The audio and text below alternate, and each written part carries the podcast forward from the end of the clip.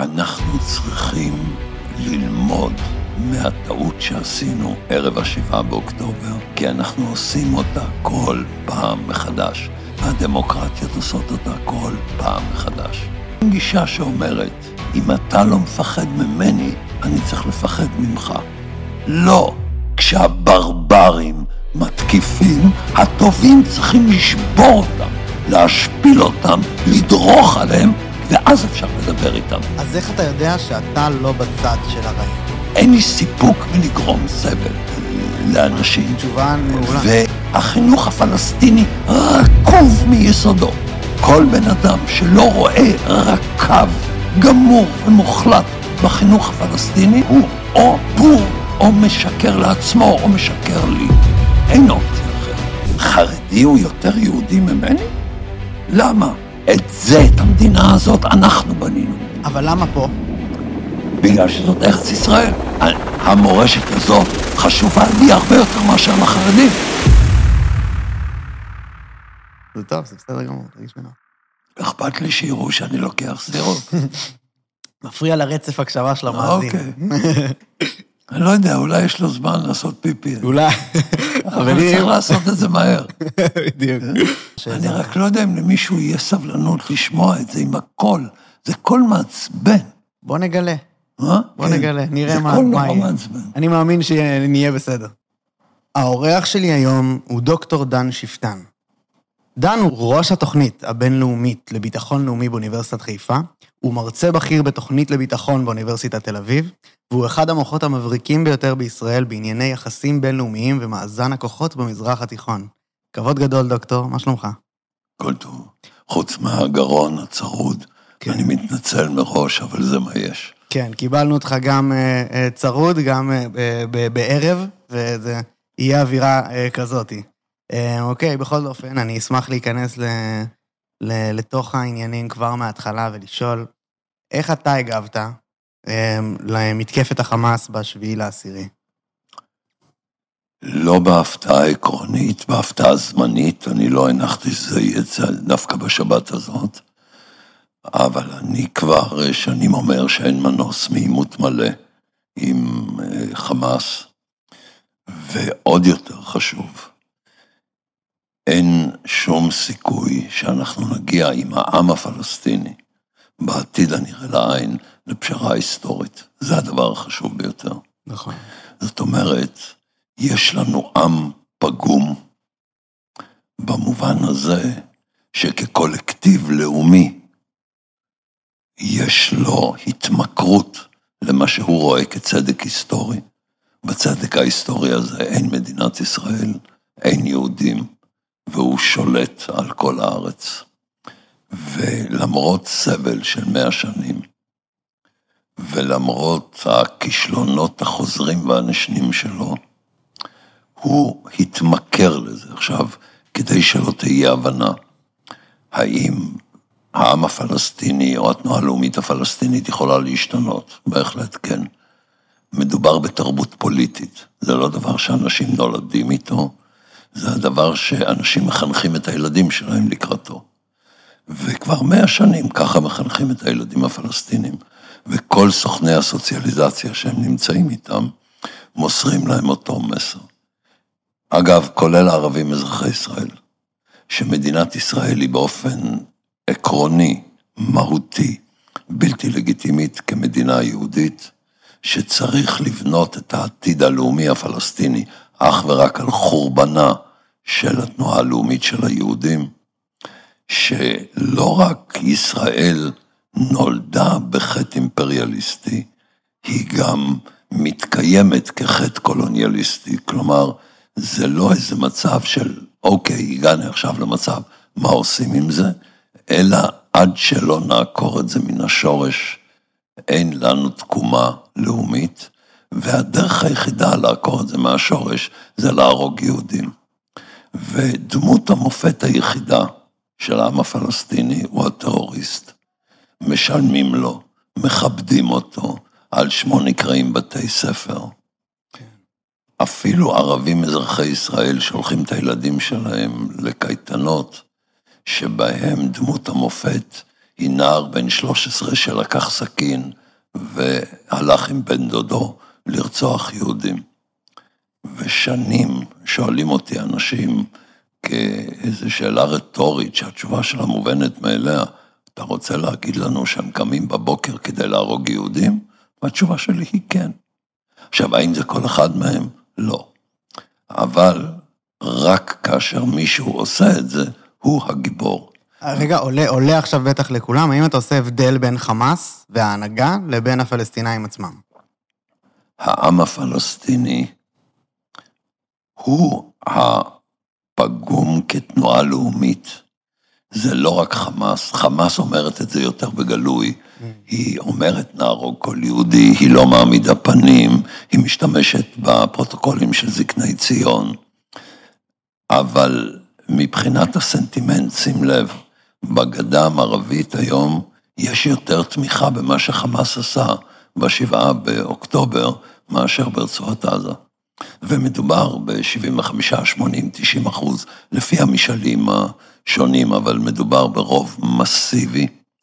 ולולי הערבים אזרחי ישראל היו כרגע מפחדים מהאווירה בדעת הקהל הישראלית, היית רואה אותם תומכים באותו דבר, משום שהסנטימנט הבסיסי, אם אתה רוצה להיות פלסטיני, מוקד הזהות הפלסטינית היא שנאת ישראל, אין להם מוקד אחר. בכל הגוף הלאומי שלהם אין עצם קונסטרוקטיבית אחת. בניית אומה לא מעניין אותם. כן. הם הופכים, קח לך דוגמה, דוגמה פיזית. אין דבר שלא הופכים אותו לנשק. היית מעלה על דעתך שיהפכו עפיפונים לנשק, מחברים להם פצצות תבערה. קונדומים הם נשק, ממלאים אותם בהליום, קוראים לזה בלונים, וזה לוקח עם הרוח כדי לשרוף את הארץ, כדי לשרוף את היהודים. אגב, עניין השרפה הוא לא מקרה. שרפת גופות זה לא מקרה. מדובר כאן בתנועה לאומית שמוקדה, מהותה, במובן של תרבות פוליטית, הוא זה. עכשיו שוב, תרבות פוליטית יכולה להשתנות, אבל לא חייבת להשתנות. וגם כשהיא משתנה, היא יכולה להשתנות גם לטובה, אבל היא לא חייבת להשתנות דווקא לטובה. ראה, במדינה מוסלמית לידינו, טורקיה, היו במאה האחרונה שתי מהפכות תרבותיות. בימי אטאטורק לפני מאה שנים, והברברי הנוכחי, ארדואן, לפני שנתיים. אחת הייתה חיובית במהותה, אטאטורק, השנייה שלילית. כלומר, ההנחה שדברים חייבים להשתנות לטובה, היא הנחה מופרכת, שאני מבין שאנשים צריכים לספר לעצמם מעשייה כדי לעודד את עצמם. אבל אם אנחנו מסתכלים על כל ההיסטוריה הציונית, הציפיות האלה לא התממשו. כן, נראה לי שגם כל ההיסטוריה האנושית מעידה. אתה שמעתי אותך אומר את זה כמה פעמים. לא, אני רוצה לומר, גם בהיסטוריה האנושית וגם באזור, יש גם שינויים חיוביים. תראה, לחשוב לפני כמה מאות שנים, שאירופה תהפוך מבית מטבחיים ליבשת של שלום ושגשוג וחירות. אנשים היו אומרים לך, אפילו במלחמת שלושים השנה, היו אומרים לך, אתה הזוי, כן. התפתח משהו באירופה. מאז, מאז הרנסאנס, היו בו נסיגות דרמטיות, אנחנו זוכרים כמובן לדיראון את המקרה הנאצי, אבל המגמה הכללית באירופה היא לקראת חיים יותר טובים ממה שהיה בעבר. גם במזרח התיכון.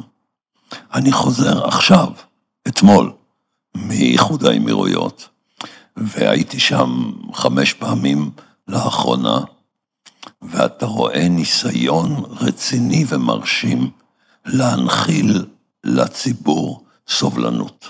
ואני לא בטוח שזה יצליח, אבל אני רואה ניסיון רציני, שיטתי, אני רואה הצלחות בעניין הזה, אני מקווה שזה יעמוד במבחן הזמן והלחצים העיקריים, אבל יש גם מגמות חיוביות. מעמדה של ישראל במזרח התיכון מצוין, מעולה, משובח. תהיה עכשיו אולי נסיגה קטנה, כי הערבים צריכים להגיד לטובת הפלסטינים דברים שבאמת לא משקפים את העמדות שלהם. בעולם הערבי רוצים שאנחנו נכריע את חמאס, נדרוך עליו ונשפיל אותו. כן? בוודאי, משום שמה שמאיים עליהם זה האחים המוסלמים. זה מאיים על מצרים, זה מאיים על ירדן, על מרוקו, על סעודיה, על איחוד האמירויות. הם כן. לא רוצים שהחמאס יצליחו להיות גם ברברי, באופן שדעת הקהל הערבי תומך בו, וגם מצליח, כי אחרת יגידו, למה לא אחים מוסלמים במצרים? למה לא אחים מוסלמים בירדן? יש לי, אוקיי, עולה לי שתי שאלות מהדברים שאתה אומר, שהן חשובות אה, מאוד. אחד, זה שמעתי שאתה אומר שגם הנינים שלנו יילחמו בחמאס, וחשוב להפנים את זה, כאילו, וזה קצת, אם אנחנו רואים שינוי לחיוב ב- בת- לא בהיסטוריה אצל האנושית, הפלסטינים, לא אצל פלסטינים. לא. אצל הפלסטינים רק שינוי לרעה. אם אתה, קודם כל ההזיה של אוסלו, כאילו שהיה שם שינוי, הם למדו לדקלם מילים כן. שמעולם לא הייתה להם שום כוונה לקיים את זה. עכשיו, האם היה פלסטיני שאולי כן התכוון? יכול להיות, בטח לא ערפאת, בטח לא המנהיגות. כן? אם אתה שומע את הנאום האחרון, אם אני לא טועה, של אבו מאזן בספטמבר, נאום פרימיטיבי, נחות, שולל את קיומו של עם יהודי, אה, אומר שהיטלר התנגד ליהודים מסיבות מובנות, כל מיני, באמת נחות פרימיטיבי, אין עם מי לדבר. והוא המתון. כן, הוא כאילו נחשב המתון. נכון שהוא מבין שלא כדאי לעשות מערכת טרור כוללת, כמו באינתיפאדה השנייה, והוא גם מתנגד. אבל הוא לא יכול אלא, אם הוא רוצה לייצג את העם הפגום הזה, הוא לא יכול אלא לממן את הטרוריסטים בתור עדיפות ראשונה של העם שלו. כי זה באמת הרצון של העם. זה, הם הולכים לבית ספר על שם טרוריסט, עם תמונות בצילו של טרוריסט. הדבר שגורם להם סיפוק זה אם מצליחים להרוג יהודי. תסתכל עכשיו. כן, לא, זה... כן? הרי עם לא פגום היה אומר, אלה ברברים, תת-אדם לא מייצג אותנו. כן. מה אומר הרוב המכריע של הציבור הישראלי על ברוך גולדשטיין? הוא אומר, תועבה, טינופת אנושית, לא מייצג אותנו. הרבה יש גם לנו, לא, הרבה גם לא. לא הרבה, לא הרבה, אחוז זעום, זעום.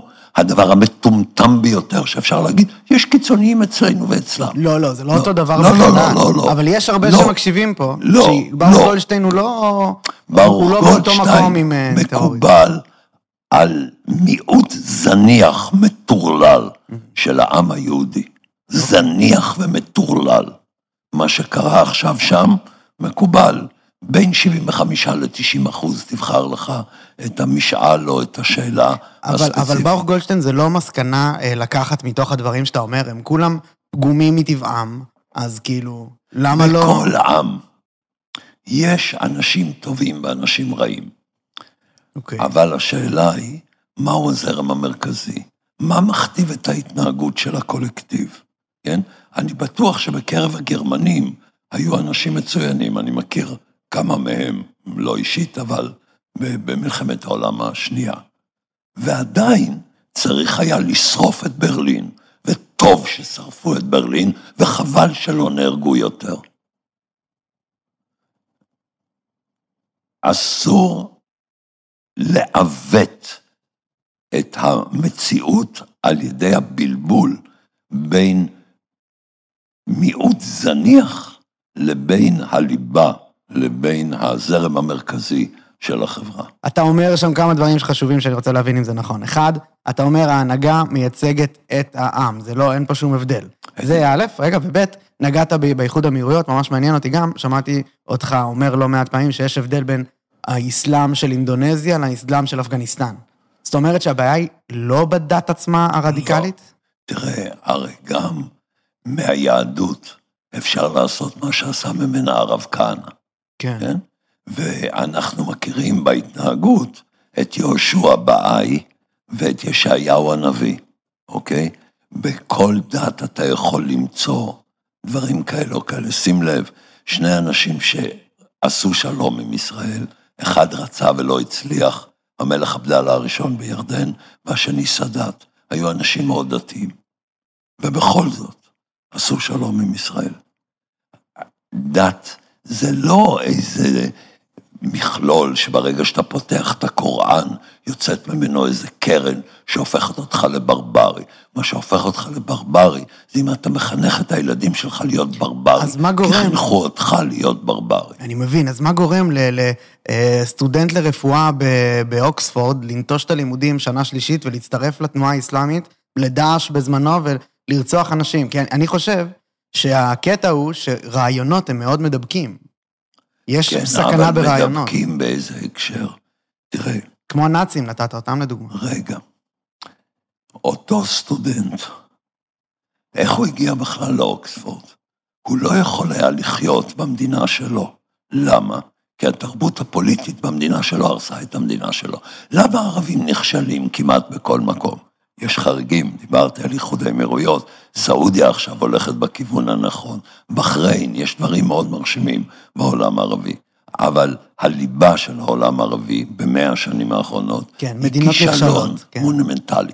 הכישלון הזה הוא כישלון של תרבות. כן. התירוצים, שזה הקולוניאליזם והאימפריאליזם והגלובליזציה והכיבוש והציונות, זה בלבול לא. מוח. איך אני יודע? תראה את הודו, שהיה לו קולוניאליזם מאות שנים, כן, ושלטון זר מאות שנים, וכאן היה להם 30 שנה, אבל זה התירוץ כדי להגיד, זה מהקולוניאליזם, 70 שנה יותר מאוחר. כן, שלא יבלבלו לי את המוח, זה תירוצים אינפנטיליים של אנשים שיש להם אידיאולוגיה חולנית, והם מחפשים תמיד את הדבר שלא ייגע בעם, העם הוא טהור. כן. לא. חברות, ושוב, זה לא חל על כל פלסטיני, זה לא חל על כל ערבי, אבל השאלה היא איפה הזרם המרכזי ומהי התרבות הפוליטית ומה מכתיב את ההתנהגות של הקולקטיב. אלה הן השאלות שאנחנו צריכים לשאול את עצמנו. אני מבין, אז דיבר, הגענו לפה מתוך השאלה אה, אה, איך הגבת למתקפת החמאס, אמרת שלא הופתעת. לא, אני לא הופתעתי מהברבריות שלהם, כי אני מכיר אותם. לא הופתעתי מזה שהציבור הרחב, יש לו סיפוק חולני מתוך הברבריות הזו, הציבור כן. הפלסטיני הרחב. אבל מה שנתן לזה לקרות מהצד שלנו, זה המחשבה הזאת אולי, שאנחנו... זה המחשבה שאנחנו, כן, יש להם אידיאולוגיה, אבל זה עם. אבל העם רוצה לחיות חיים טובים. בדיוק. האידיאולוגיה זה במסגדים, זה במנהיגויות הפוליטיות. העם רוצה לחיות. אז תרחיב את מרחב הדייג, לא יהיה טרור. כן. ת- תן להם תיתן כסף, דלק. אה, כסף ונפט כן. ומים, ותעזור להם בייצוא, ותיתן ל-18 אלף מהם לבוא לתוך מדינת ישראל, ונשים טובות מעוטף עזה שנרצחו, ייקחו אותם ממחסום ארז לבית חולים כדי לקבל טיפול בסרטן, כי אין ברצועת עזה. אנחנו נראה להם איזה אנשים טובים אנחנו, ואנחנו נעזור להם, ואנחנו נקל על המצוקה שלהם, ואנחנו ניתן להם אופק, ואז למה שהם ירצו לרצוח אותנו? דרך אגב, למה שפוטין יתקיף את אוקראינה? הרי גרמניה תלויה לחלוטין בגז ובאנרגיה רוסית. הוא תלוי לחלוטין בכסף שבא מאירופה תמורת ה... יש לנו interdependence, תלות הדדית. אין שום איום כי נאט"ו פחות או יותר התפרקה. כן. כן, זאת אומרת, כן, היה המוסדות של נאט"ו, רק לא היה בשר מאחורי השלט הזה. ואין עליו איום, ואין, לגרמניה אין צבא, למדינה הכי חשובה באירופה, אין בעצם צבא מתפקד, אז למה לא לפרוש לאוקראינה, כן? כי הוא ברברי, כי הוא לא דומה לנו, כי הוא בא מיקום אחר, כן? זה לא וריאנט עליי, עליך ועליי, לא? שהוא כמוך, רק הוא מדבר רוסית. לא, לא. ולא במקרה, אחרי שברית המועצות קרסה, בצ'כיה יש דמוקרטיה ליברלית, ובבלארוס יש ג'ורה. לא במקרה. לא במקרה. זה עניין של תרבות. אנחנו מפחדים לדבר על תרבות. לא, אז איך אתה מסביר את דרום וצפון קוריאה, לדוגמה? זה לא תראה, בדיוק דוגמה הפוכה? על, בדרום קוריאה התפתחה דמוקרטיה מרשימה, ממש. במצב מאוד מאוד קשה. אבל זה ו- משפחות שחולקו, זה כאילו, אחד נכון. יושב פה, אחד יושב פה. נכון, ככה שהתרבות... אבל אחד מהם נמצא תחת המגף של שלטון. שגם דורס אותו וגם מחנך את הילדים שלו ככה, כן? זאת אומרת, שוב, זה עניין של תרבות, זה לא עניין גנטי כמובן. כן, אתה צריך להיות אידיוט בדיוק. כדי לחשוב שאתה נולד בצורה כזאת ושזה לא יכול להשתנות. זה מה שאנשים חושבים הרבה פעמים על הפלסטינאים ועל ערביי ישראל. לא, אני חושב שזו טעות, כן. כן? שים לב מה קרה אצל עמים שרצו להשתנות. יש לי, אני רוצה להציג בפניך עם כזה, שכנראה אף פעם לא שמעת עליו, העם היהודי. הרי מה זאת הציונות? זה שינוי דרמטי, עמוק, גם לפי דעתי הכי מוצלח בתולדות העת החדשה, בתרבות הפוליטית. מה אומרת הציונות? התרבות שלנו הגיעה למבוי סתום. הגולה הגיעה למבוי סתום. אנחנו לא נחכה למשיח. אנחנו נחזור לחיים לאומיים, מהפכה דרמטית. אין מהפכה יותר עמוקה מהציונות, אני גם לא מכיר מהפכה יותר מוצלחת מהציונות. מה זה? זה שינוי. אנשים רצו שינוי. בסינגפור אנשים רצו שינוי. כן. גם הם היו תחת שלטון קולוניאלי.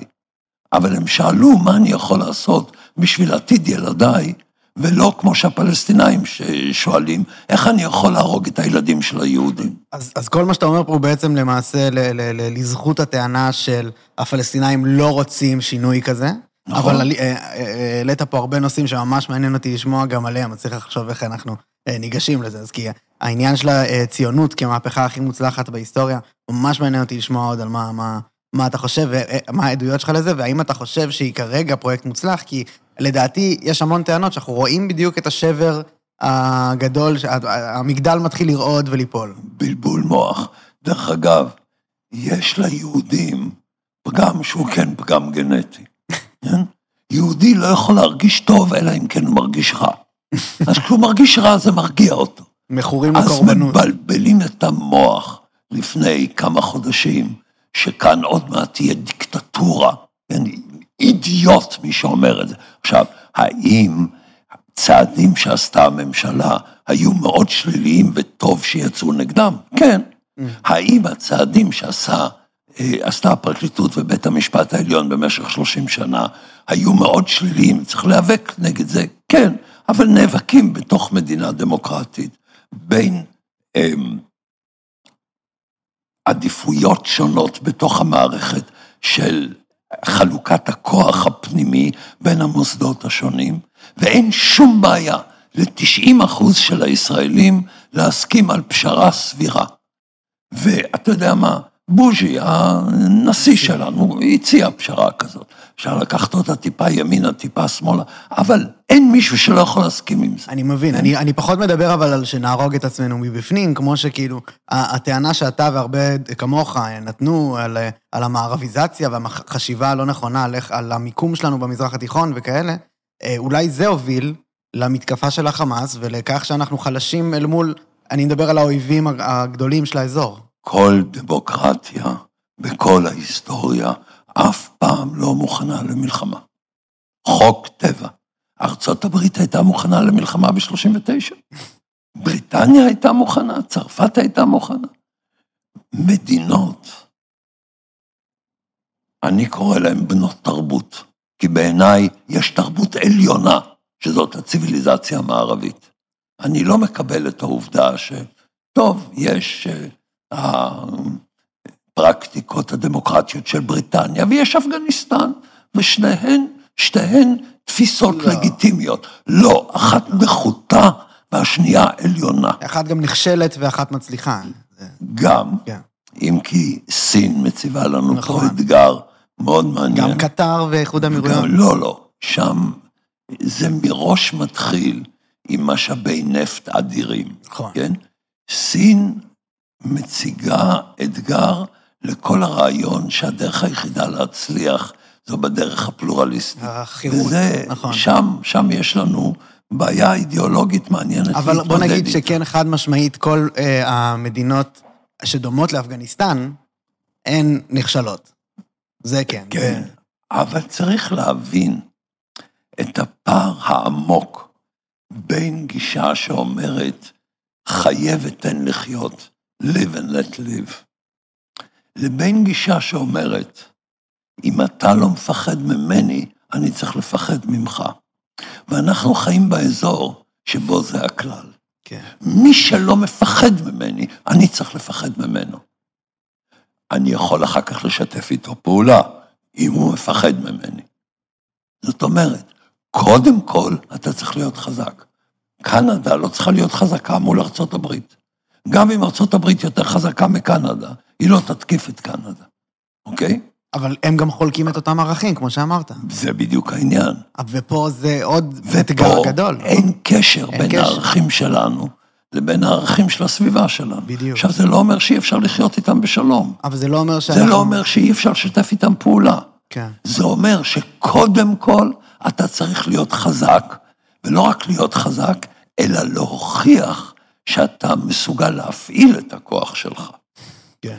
בוא אני אתן לך דוגמה. זה מה שאנחנו עושים עכשיו. אם חס וחלילה היינו מקשיבים לצירוף בין נבלות ודגנרטים, ויש רק שני צירופי, רק שני, שתי אפשרויות, שאומרים תפסיקו את המלחמה. אז בדרך כלל אנשים הם אידיוטים. בכלל, חוק טבע. באנושות, 90 אחוז חלם, 10 אחוז סדום. כן? רוב האנשים פשוט מטומטמים עד אין חקר.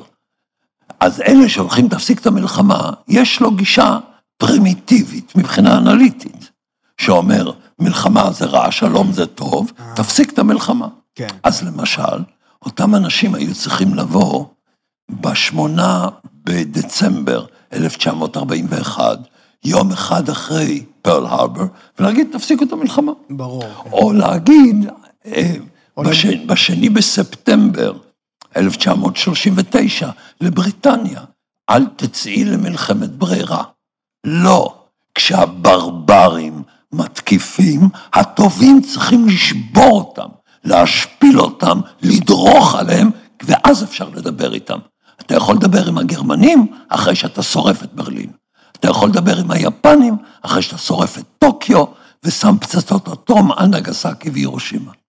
שיש לך ברברים, קודם כל צריך לשבור אותם, להשפיל אותם, לדרוך עליהם, אחר כך לא כדאי לעשות מה שעשינו אחרי מלחמת העולם הראשונה עם גרמניה, אלא מה שעשו אחרי מלחמת העולם השנייה עם אה, אה, תוכנית מרשל, כן?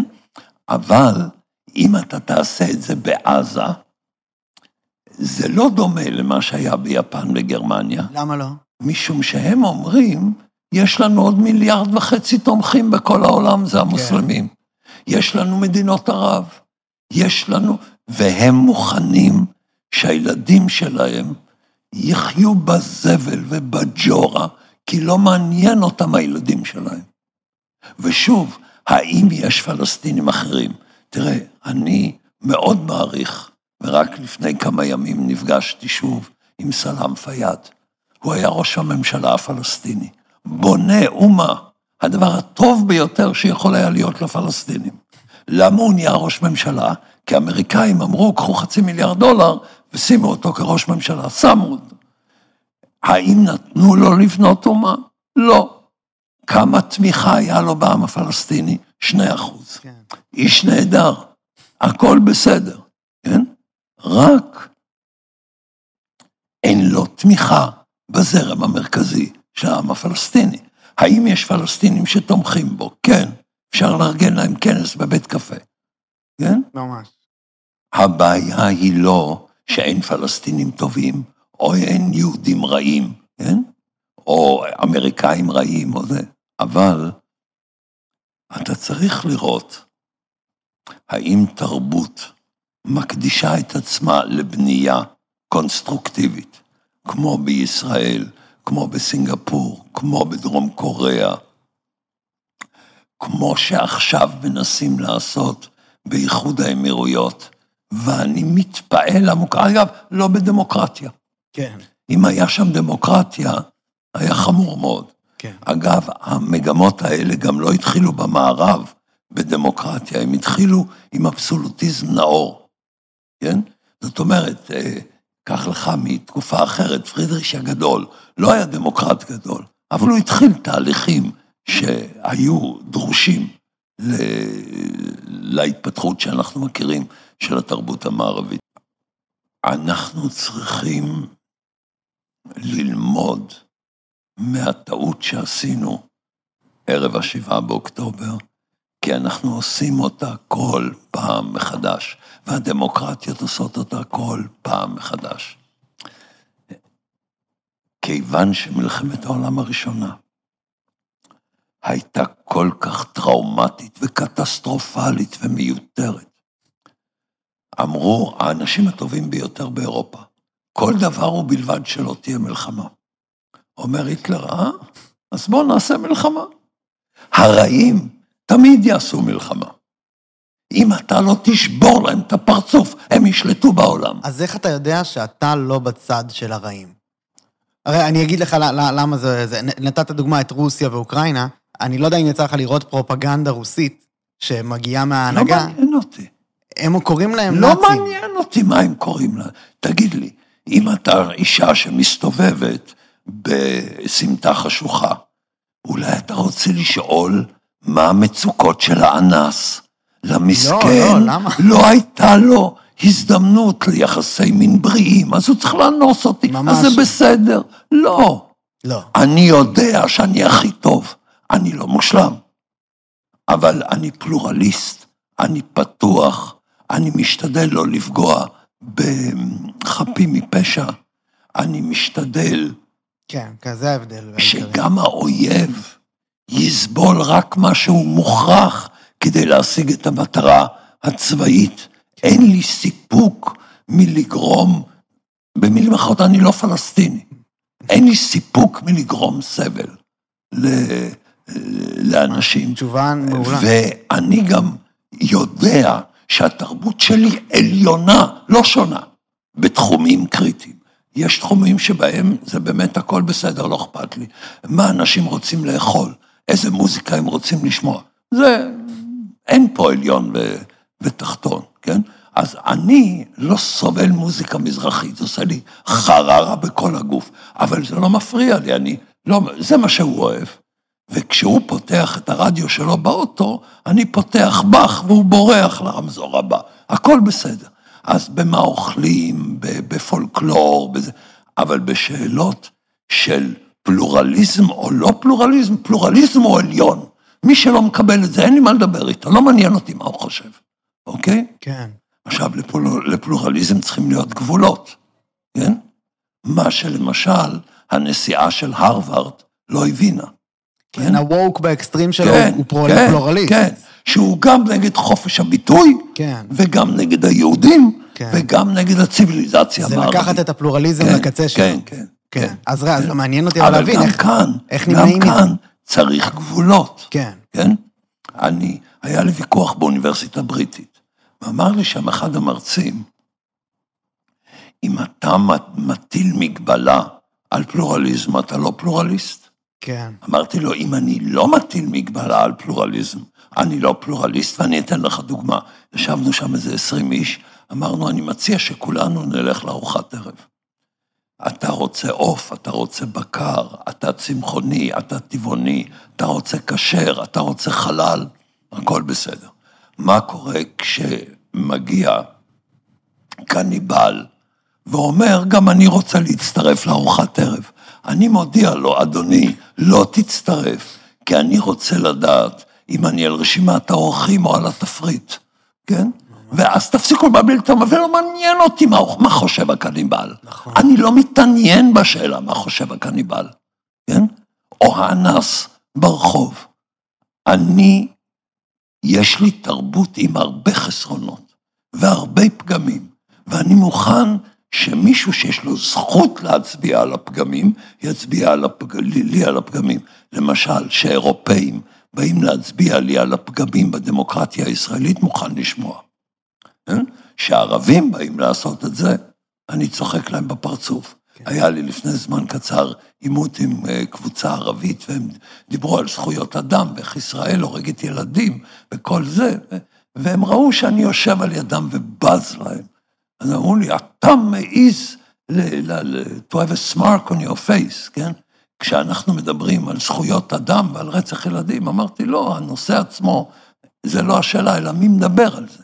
אתם מזכירים לי את הזוג שהולך לפיזה, והגבר אומר לאישה, תראי את המגדל הזה, אפילו לא עומד כמו שצריך. והיא אומרת לו, אתה, שתוק, כן? זאת אומרת, באמת, מי, מי אתם לדבר איתי? מישהו שהוא טוב כמוני ולא מושלם כמוני ויותר טוב ממני, מצוין, כן?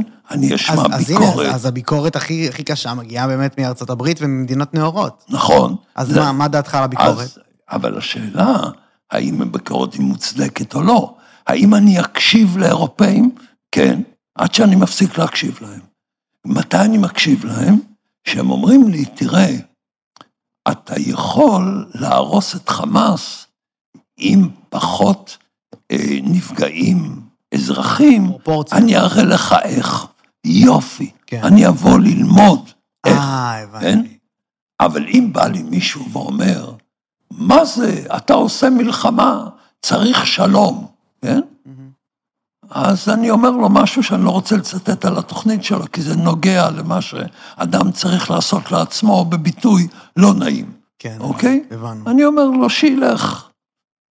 באנגלית אומרים go fly a kite, כן? כן. אה, באמת. עכשיו, שאירופה היא אימפוטנטית ולא יודעת להגן על עצמה, אני בז לעצות שלה. שאירופה מתגייסת לטובת אוקראינה, ומוכנה אפילו לשלוח נשק, לא לשלוח לוחמים, אבל כן. לשלוח נשק, אני אומר, הופלה, יש עם מי לדבר. אני הייתי עכשיו בגרמניה פעמיים, פגשתי כל מי שאפשר להעלות על הדעת, 43 חברי בונדסטאג בפגישות אישיות, אה, ראשי משרד החוץ, משרד ההגנה, קהילת המודיעין, באמת, ואנשים מרשימים בחלקם, ואמרו לי, באמת, הביעו תמיכה מהסוג שלא שמע, יופי, שמח לשמוע, יש לכם ביקורת, אני אשמע את הביקורת. אני אענה לכם על הביקורת, אולי אתם צודקים, אולי אתם לא יודעים את העובדות, אולי אתם מפרשים את זה אחרת, בואו נדבר, אנחנו בני שיח. עם מי אני אדבר? באו"ם? עם הרוב הברברי באו"ם, אני אדבר איתם? אבל הם לא ברברים, רק בגלל שהם מגיעים ממדינות נאורות. בסופו של דבר יש שם תרבות מערבית מצליחה. אני מתעלם מהאו"ם, כי האו"ם מוכתב על ידי רוב, ורוב האו"ם זה מדינות אה, אוטוריטריות, טוטליטריות או ברבריות. אז הם, הם, הם ידברו איתי על זכויות אדם. אני מתעלם מקיומם.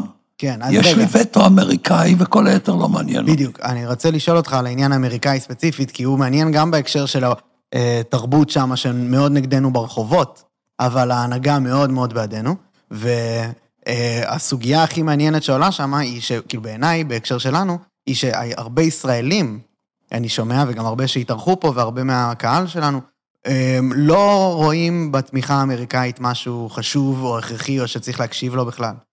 קודם כל, התמיכה האמריקאית היא מדהימה. מדהימה. ואני מאוד מאוד מעריך את ביידן, דווקא משום שחלק גדול מהמפלגה שלו והסיכויים שלו להיבחר קשורים בזה. יש לו חלק שהוא הפרוגרסיביים במפלגה, שהם במקרה הטוב מטורללים, ובמקרה הרע אויבים, לא רק של ישראל, גם של ארצות הברית, כן? וביידן מוכן ממש להיות המחסום שמונע מכל. הזבל של הארגונים הבינלאומיים לדרוס את ישראל בעזרת חלק מהאירופים. כן? ושלא לדבר על אספקת התחמושת, על שליחת שתי ספינה, קבוצות כן. של נוסעות מטוסים לאזור, של נכונות עכשיו לארגן את הכוח הבינלאומי בבאב אל-מנדב, מול החות'ים. עכשיו, זה במיוחד מרשים, כי ביידן היה סגנו של אובמה, ואובמה הוא הנשיא הגרוע ביותר שהיה לארצות הברית בתחום מדיניות החוץ. וספציפית לישראל. בבקשה? וספציפית לישראל. תראה, לישראל הוא היה כל כך עלוב, שהוא אפילו בקושי הצליח להזיק, כן? כי הוא אפילו מול ישראל היה אימפוטנט. לא רק מול סוריה ומול, איראן, ומול איראן, אלא אפילו מול ישראל. הוא בעיקר נשיא עלוב. אגב, איש נחמד. בתור שכן, בבית משותף, בהחלט. חבר ועד כיתה, עד כיתה ז', הכל בסדר. אחר כך זה מורכב מדי, כן? כן. הוא היה צריך להיות משורר, או פרופסור באוניברסיטה. בקיצור, בן אדם שלא קובע שום דבר. נשיא ארצות הברית, עליו הביטוי שמשה דיין אהב להשתמש בו הכי מתאים. למשה היה ביטוי, הוא קרא לסוג מסוים של אנשים, זה בחור טוב במובן הרע של המילה, כן? וזה אובמה. וביידן, שהיה סגן שלו, מתנהג ההפך ממנו. עדיין היו לו פנטזיות שאפשר לפייס את האיראנים, לצערי, אבל כשהוא ראה שזה לא הולך, הוא לא עשה את זה על חשבון ישראל, סעודיה, מצרים, בעלות הברית של ארצות הברית. כן. הוא יצא במדיניות מאוד עוינת לסעודיה ולמצרים, אבל ריכך את זה מאוד, ועכשיו הוא מבין. אם האמריקנים רוצים לצאת מהמזרח התיכון, מי יחליף אותם? כן? מי ידאג שפה לא הכל יתפוצץ? ישראל, מצרים, ערב הסעודית, איחוד האמירויות, עוד כמה מדינות, ירדן, מרוקו בשורה, בשורה השנייה, יש עם מי לעבוד, והוא מבין את זה, כן? כן. ומשום שהאמריקאים כל כך תומכים, יש להם גם זכות לבוא ולהגיד לנו, חבר'ה, תתחשבו יותר במרכיב הזה והזה. בדיוק, הם בסדר. מאוד מאוד קובעים. אני חושב שהם טועים בחלק גדול מהדברים, אוקיי? אבל שמי שבא ותומך בך כל כך הרבה, מה, תשלח אותו לכל הרוחות, כן? אפילו אם זה לא היה תלות, אפילו אם זה רק אומר, זה חשוב להם מול הקהל שלהם בבית, כן? אז תיתן דלק שהולך לחמאס, כן? אתן לך עוד דוגמה. בוש הבן היה מאוד פרו-ישראלי. שרת החוץ הטמבלית שלו, קונדוליסה רייס, דרשה מישראל שהחמאס ישתתף בבחירות ב-2006, בניגוד להסכמי אוסלו. כי היא אמרה, מה, לא יכול להיות שיתמכו בחמאס, כן? והיא כפתה את זה על ישראל. ואת התוצאות אנחנו רואים עד היום הזה. האמריקאים לא חכמים גדולים. מי שנכשל בכל מה שהוא נגע בו? בוא, בוא נגיד ככה, האמריקאים רצו להביא דמוקרטיה לעיראק, זכויות נשים לאפגניסטן, ועכשיו שלום לפלסטינאים. בהצלחה. באותה מידה של הצלחה. כן. כן? שלאמריקאים יש end game, זה פשוט פנטזיה, שהסיכוי שלה אפס, אפס, אפס סיכוי לדמוקרטיה בעיראק, והאמריקאים עזרו לאיראן להשתלט על עיראק בטמטומם. אז מה, ו... בזבוז גמור אני מבין של לגמרי את כל המעורבות באפגניסטן, כן? הוצאות של טריליונים על כלום, על אפס. אנשים נהרגו שם לחינם, לחלוטין. ועכשיו הם רוצים לספר לנו איך לעשות שלום עם הפלסטינאים. כן, דרך אגב, גם אין הרבה מה ללמוד מהם צבאית. כן? איך הם התמודדו עם מוסול? עם מיליציות איראניות, זאת אומרת עם ברברים שבאו, והיה ברברי בצד הזה וברברי בצד הזה, אז ברברי אחד הרג את הברברי השני, כן? וחוץ מזה, הפרופורציה בין טרוריסטים ובלתי מעורבים, אצלנו הרבה יותר טוב מאשר אצלם. אין לנו מה ללמוד מהם. כן. אבל יש לנו הרבה מה להיעזר בהם. בדיוק. וגם נגעת בנקודה שלה, איך הוא מסתכל על איראן, ביידן, ואיך, מה, מה המדיניות של ארה"ב מול הקואליציה האיראנית שהם מנסים ליצור. מה אתה חושב על זה? האם מתמודדים עם זה אני נכון? חושב שהוא עושה טעות. לא טעות בסדר הגודל של אובמה. בכלל, אובמה בעיניי, הוא, שמונה השנים האלה היו קטסטרופליות בכל העולם, כן? כי הוא רצה להוריד את ארצות הברית ממעמדה, כן? זה מה שהוא רצה.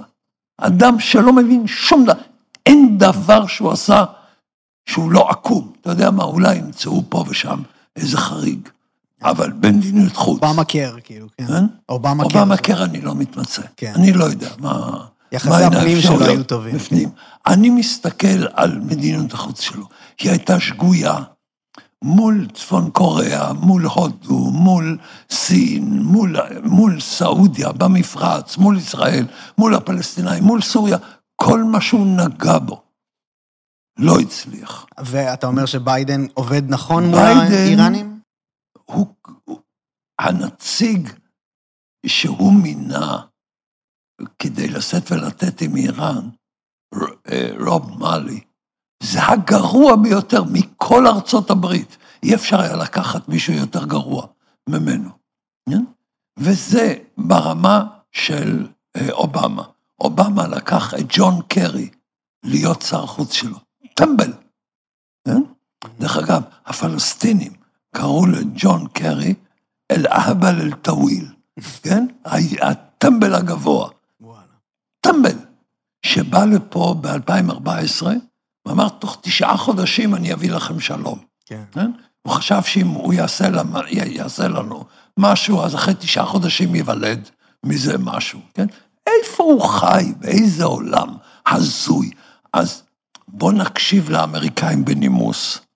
נשתדל לעשות דברים שעוזרים להם בתוך הזירה הפנימית בארצות הברית, אבל ללמוד מהם, בטח לא בתחום האנד גיים, כן?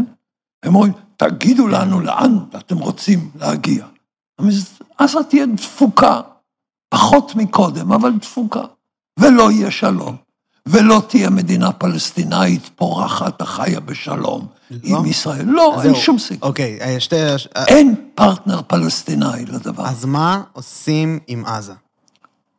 בהקשר של התוצאות של המלחמה שאתה חושב שיהיו, ואז מה יהיה? שיש בעיות שאין להן פתרון. תראה, אני מלמד באוניברסיטה חשיבה אסטרטגית. ואני רוצה לאפיין בפניך מה ההבדל בין חשיבה אופרטיבית לחשיבה אסטרטגית. חשיבה אופרטיבית אומר, יש בעיה, מה הפתרון? חשיבה אסטרטגית אומרת, מהו המענה במצבים שאין להם פתרון? איך אתה עושה בקרת נזקים? עכשיו, זה דבר שנורא קשה לאנשים זה כאילו להבין. הרע במיעוטו. כן, כן. אבל אם אני רוצה להסביר לאנשים שיש בעיות בלי פתרון, יש לי דרך מאוד טובה. אני שואל אותו, אתה נשוי? וברגע שיש לי עסק עם אנשים נשואים, הם מבינים שיש בעיות שאין להם פתרון, כן. אוקיי? זה, זה משחק תמידי שאתה תמיד תשחק איתו. אתה במקרה הטוב יודע לעשות בקרת נזקים. כן. ואתה אומר, לא כדאי לי להתעסק. שמעתי לפני זמן קצר על מחקר מאוד מעניין, שאומר שגברים שלא אומרים לנשים שלהם שהם השמינו, נוטים לחיות חיים יותר ארוכים. אני חושב שזה מחקר ראוי, מעניין כן? מאוד. יש דברים שאתה לא... לא נכנס בהם, כן? וזה חשיבה אסטרטגית. מי שחושב שבעזה יהיה פתרון, מי שהוא מטומטם מספיק כדי להגיד, בוא נקים להם נמל, בוא נקים להם אי, בוא נבנה את עזה מחדש, ואז הם יגידו, אה, יש לנו חיים טובים, למה לנו להרוג יהודים? אתה יודע מה הם יגידו? אפשר גם להרוג יהודים וגם חיים טובים, אז עוד יותר טוב. מה קרה? רצחנו יהודים, קיבלנו חיים טובים. יופי, כן? ומה יגידו במצרים? הנה, הברברים, טוב להם, הם צריכים גם להחליף את סיסי. אבל יש כל מיני פתרונות אחרים גם, שמדברים עליהם. שהם כן, כאילו, שמעלים. למשל. למשל התיישבות, למשל לא, אה, באמת. התיישבות צבאית. צריך להיות אידיוט בשביל זה. אז מה מה לדעת- אתה רוצה בעזה? מה שעומד לקרות כנראה, זה שעומד להיות שם עכשיו צבא, הרבה זמן בינואר ביידן לא מאפשר יותר כביכול להמשיך את המלחמה, אז עומד להישאר שם מצב כזה ביניים כמו ביהודה ושומרון. לא? ומה, ומה היה במאה השנים האחרונות? כן, מצב ביניים. וזה ככה יישאר, אתה אומר. תראה, השאלה, מה אתה עושה בינתיים? אם אתה בינתיים מביא את רוב העם היהודי לחיות בישראל, אם אתה בונה כאן מדינה חזקה, איתנה כלכלית, פלורליסטית תרבותית, דמוקרטית, פתוחה, עם חיים טובים לאנשים, ואתה יודע שמדי כמה זמן יש לך, בוא נגיד את זה ככה, בקליפורניה יש רעידות אדמה, באוקלהומה יש טורנדו, ביפן יש צונאמי, ולנו יש פלסטינאים. וואו. כן? זה נתון, אתה לא יכול לשנות את זה. אם יבוא שינוי, הוא יבוא מתוכם.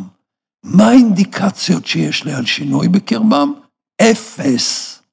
אם יש אינדיקציות, הן שליליות, כולן. הנה, עכשיו אינדיקציה שלילית.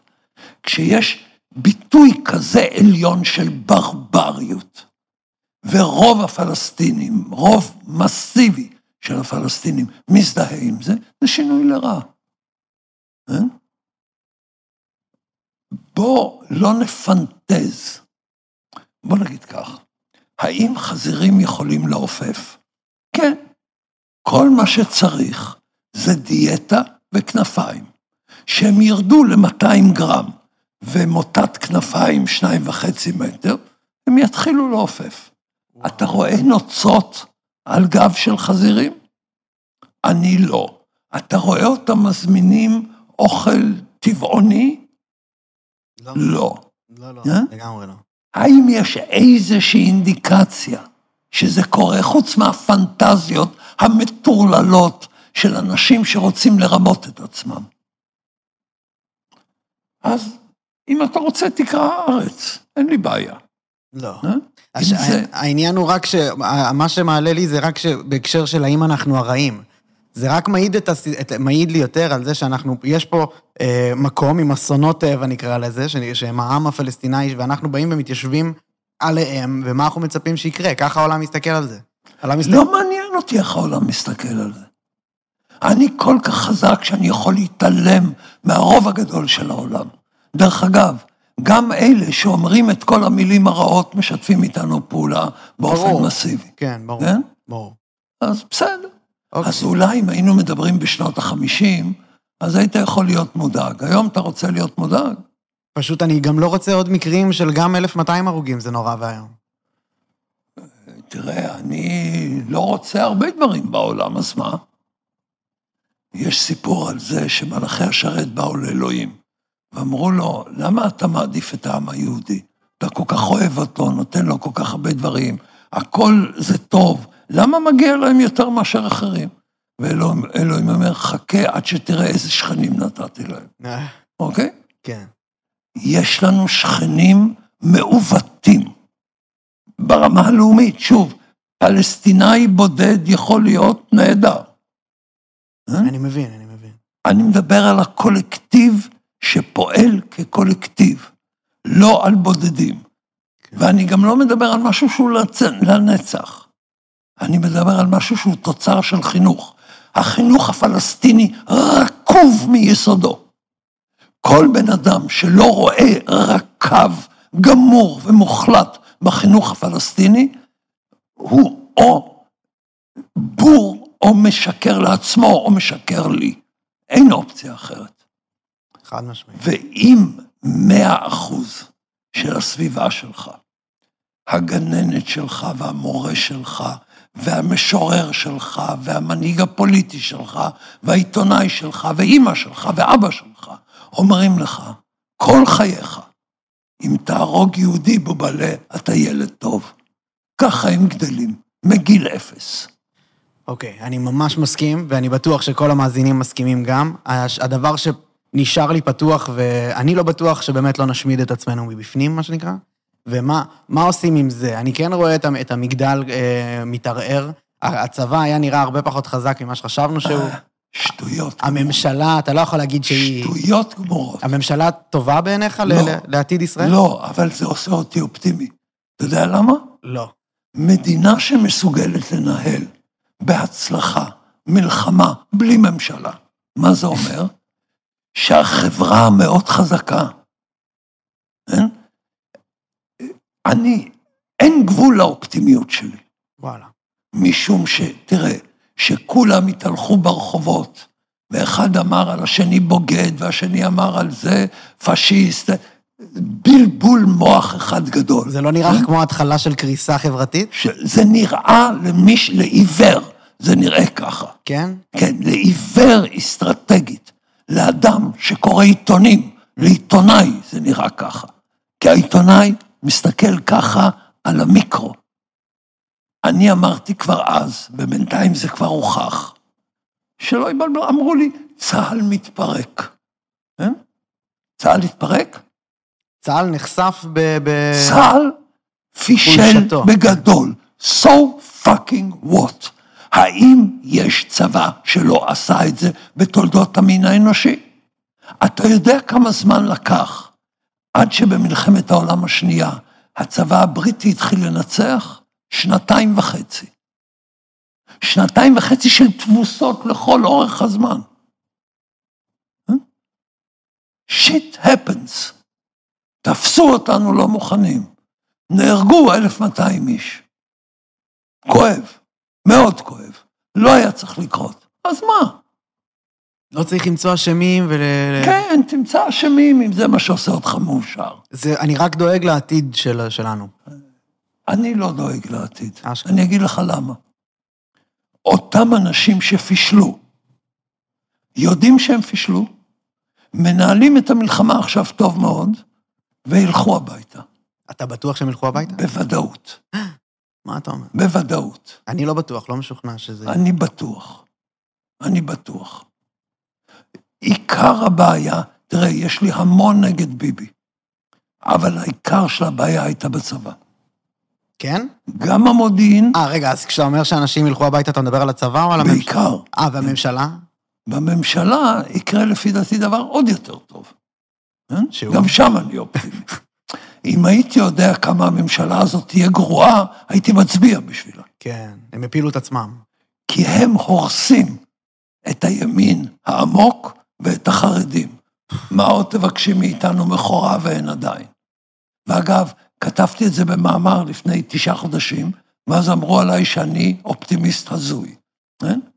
אמרתי, זה ירחיק את האלקטורט של הליכוד מן הימין הקיצוני. זה היה ברור לכל מי שמסתכל על דברים אסטרטגיים. כאילו, ברור לך שזה נוגע, כל פעם אה, נוגעים בשוליים, ואז זה מחזיר אותנו לאמצע כזה. אנחנו, יש לנו חברה בריאה. דרך אגב, אין מקום בעולם ובתולדות המין האנושי שהדמוקרטיה הייתה יותר בטוחה בו מאשר פה.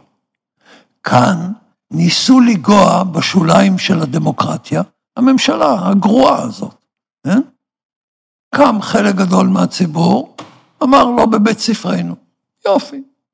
אחר כך המחאה התחילה להתאהב בעצמה, כן? ופתאום לאנשים לא היה מה לעשות במוצאי שבת אם הם לא הולכים ממש לא. לדבר הזה, ממש. ואז הם התחילו להפיץ כל מיני סיסמאות אידיוטיות, שאומר ראש שב"כ לשעבר, בהינתן דיקטטורה, אידיוט, כן? דרך אגב, זה מאוד אופייני לאנשים שהם מצוינים ברמה האופרטיבית ולא מסוגלים לראות שום דבר ברמה האסטרטגית. מעניין. כן? הדמוקרטיה הישראלית יותר חזקה מהאמריקאית, כן? יותר חזקה מהבריטית. אז איך יכול להיות שיש פה ראש ממשלה אה, 19 שנה, 16, כמה הוא? זה נראה לי המרכיב העיקרי, אתה יודע, מרקוס. אורליוס, מרקוס אורליוס, כשהוא. עלה לשלטון פעם ראשונה, הוא חלק את ה... את ה... שמעתי, אז זה לא סתם, זה שמעתי, שתי קדנציות, שמעתי. השימור הכי חשוב עבור דמוקרטיה. שמעתי. לא? תראה, לא קונה? האם יש בישראל היום, האם יש עשור במדינת ישראל שבו כל עשור הוא לא יותר פלורליסטי מהעשור שלפניו. קח את זה משנות החמישים ועד היום. אתה מוכן לחזור היום עשרים שנה? או הדבילים האלה שמדברים על הכיבוש שמשחית, הכיבוש משחית דרך אגב. טוב, אבל נשים תהי- בצד, אני? מדבר על רווחת הפרט. רווחת הפרט פחות טובה היום מאשר בעבר? אה, אפשר לטעון ככה. אפשר לטעון כל דבר. אתה, אתה בהקשר של אה, מדד, אה, אתה מדבר על אה, עושר? לא מעניין אותי מדד. אז על מה אתה... אני שואל אותך כמי שחי במדינת ישראל. כן. אתה מרגיש איום על הדמוקרטיה אם אתה לא הולך עם שלטים כאלה ואומר ב ב ב ב אני מרגיש שאין לי שום השפעה על הדמוקרטיה, כלום. אני מרגיש שהקול שלי לא עושה כלום. תהפוך לפעיל, לא, אני עושה את המקסימום שאני כן יכול, ואני מרגיש שלא משנה... תיכנס לפוליטיקה. אבל הפוליטיקה מאוד מושחתת בישראל, מאוד. אז תשנה אותה, על ידי כך שאתה תהיה פחות מושחת. חד משמעית, אבל אני רק אומר את זה כטענה לזה שזה לא מושלם. אתה רוצה? שהפוליטיקה תבוא אליך ותגיד, דניאל, בוא תהיה ראש ממשלה, אתה מסכים? ואתה תגיד, כן, אני מסכים. לא, ממש, ממש לא. לא ככה זה הולך בפוליטיקה. נכון. אני רואה את ישראל היום הרבה יותר חזקה מאי פעם בעבר. מצבנו בעולם הערבי יותר טוב מאשר אי פעם בעבר. מצב הדמוקרטיה, תראה,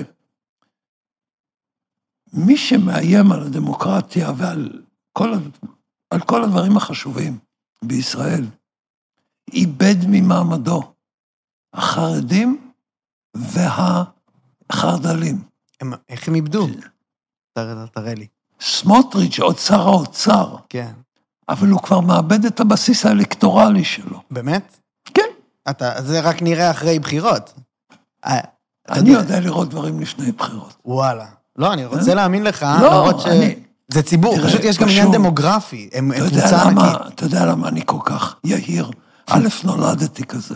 כן. וב', אני עושה תחזיות כבר כמה עשרות שנים. למשל, ידעתי בדיוק איך אוסלו ייכשל. בוודאות גמורה. מבחינת ויתורים, הייתי מעבר לרבין. כך שהבעיה שלי לא היה עם ויתורים. אמרתי, עם אלה שום דבר לא יכול לעבוד, ברברים. אי אפשר שום דבר.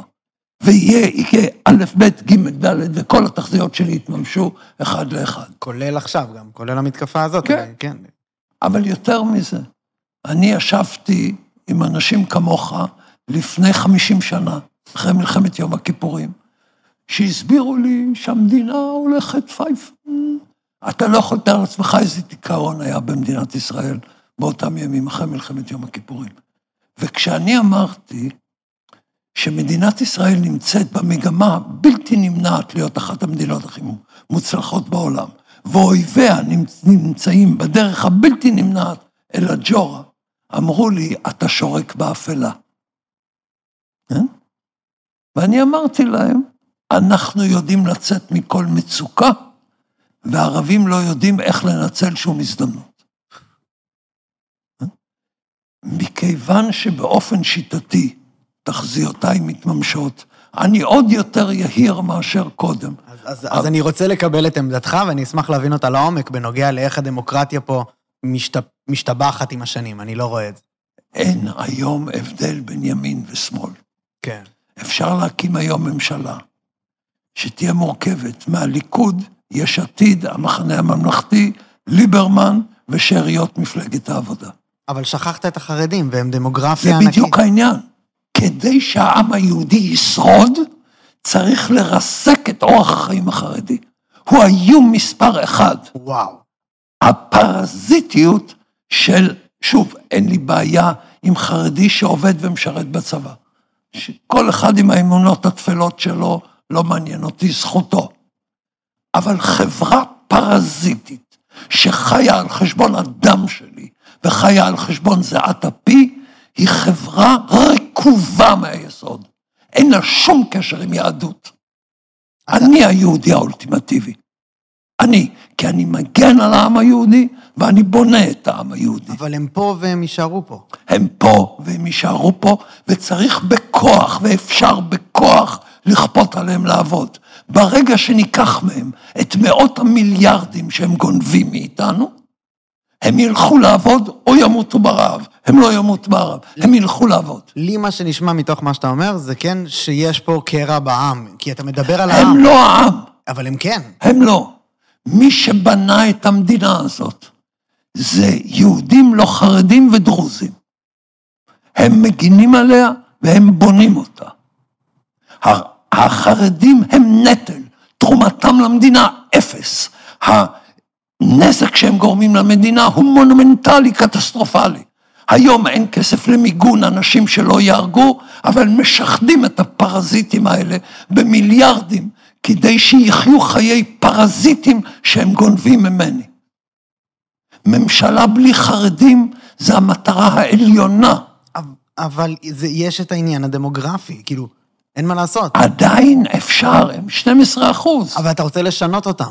אני רוצה לשבור אותם, לא לשנות אותם.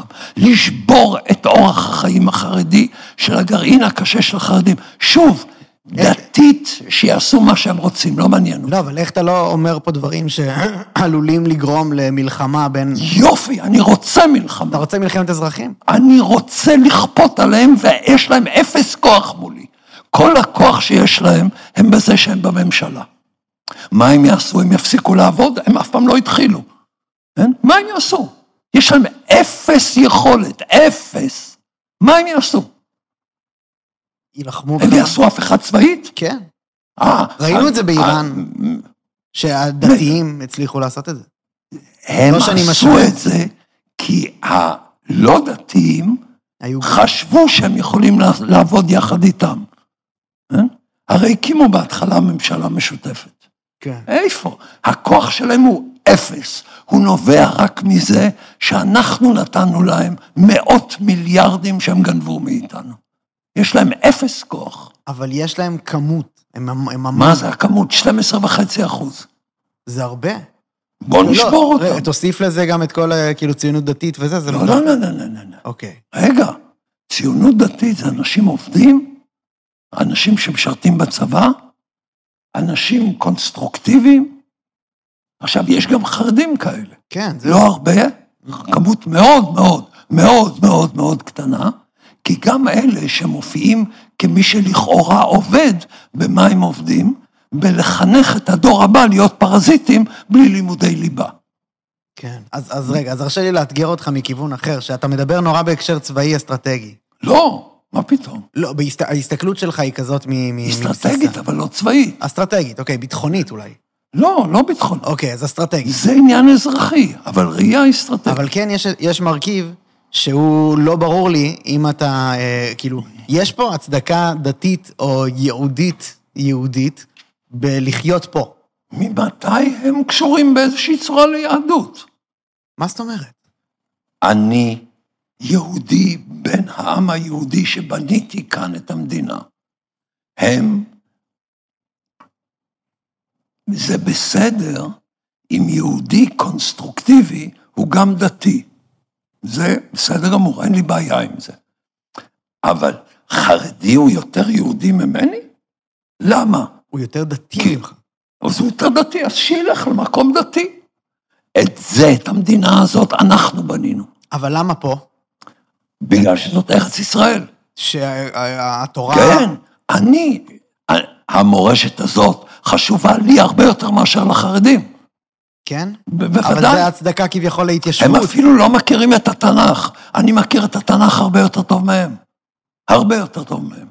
אני- הם מכירים את התלמוד, כן?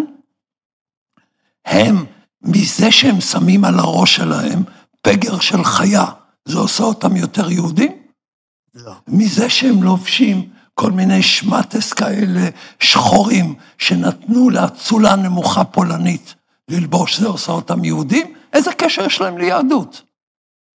הם דתיים יותר ממני, דתיות זה אופציה. אבל אני רוצה להזכיר לך, כי אתה היית צעיר בימי אברהם אבינו ואני כבר הסתובבתי בשטח. אנחנו היינו עם לפני מתן תורה. אנחנו היינו עם כבר בכנען, עוד לפני שירדנו למצרים. ורק אחרי שירדנו למצרים, הלכנו לשם. ואני הייתי במצרים, שאני עושה סדר פסח, כן? עם כל ההגדה וכל המרכיבים, ולא מפספס שום פסיק של ההגדה.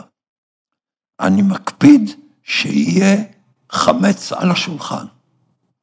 למה צריך מצות? להזכיר שלאבותינו לא היה זמן, ובצקם לא הספיק להחמיץ, נכון?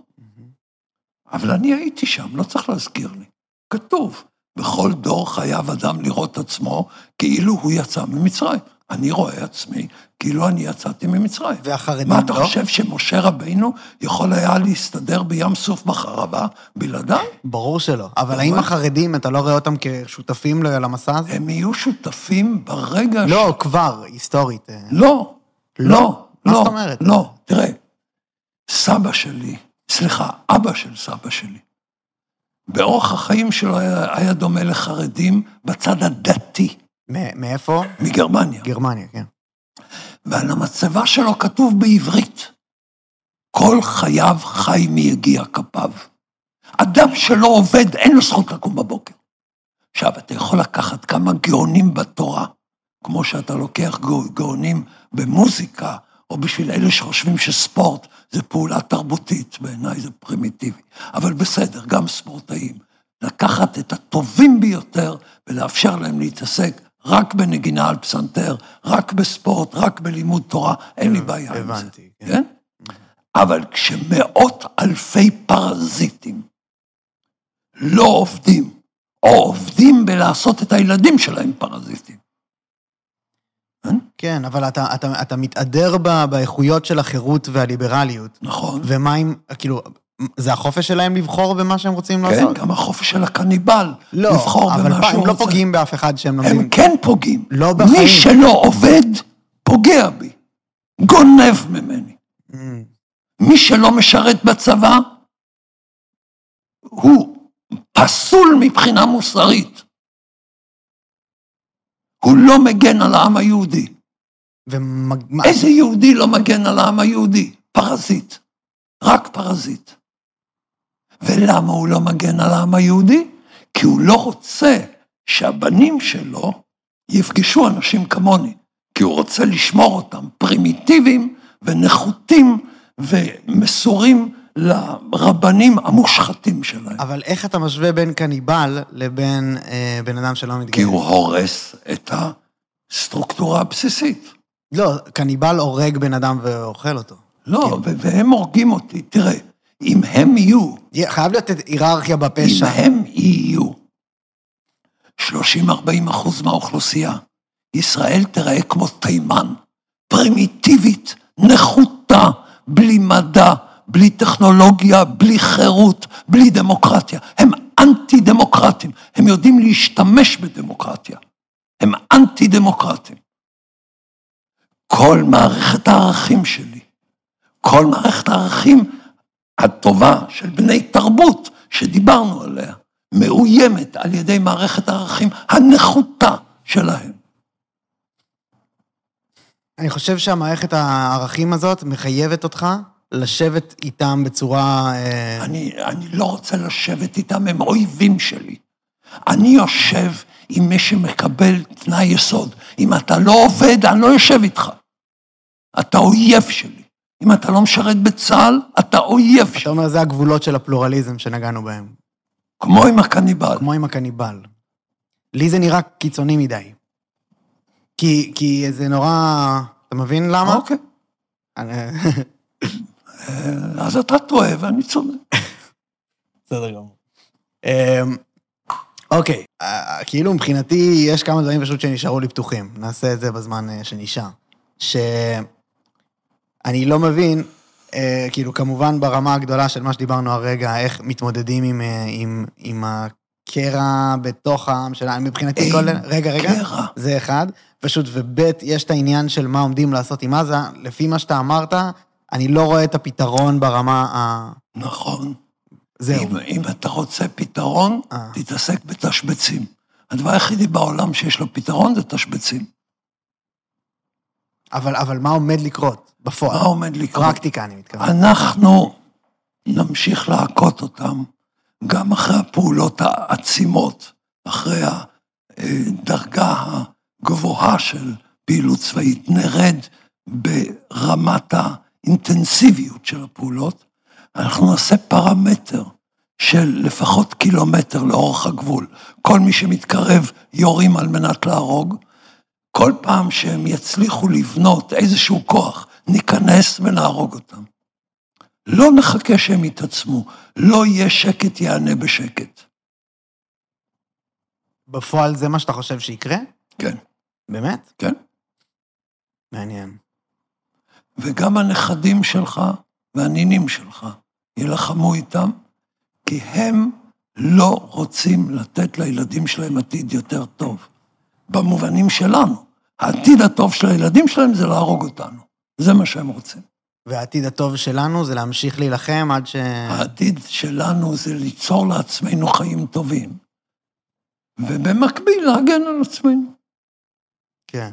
דרך אגב, תראה, גם לפשע אין פתרון. מה אתה עושה נגד אה, אנסים ופדופילים וגנבים ורוצחים? א', לפעמים הם מצליחים. ב', אתה מקים כוח משטרה שיורה בהם. אז תגיד, מה, אני אחיה על החרב?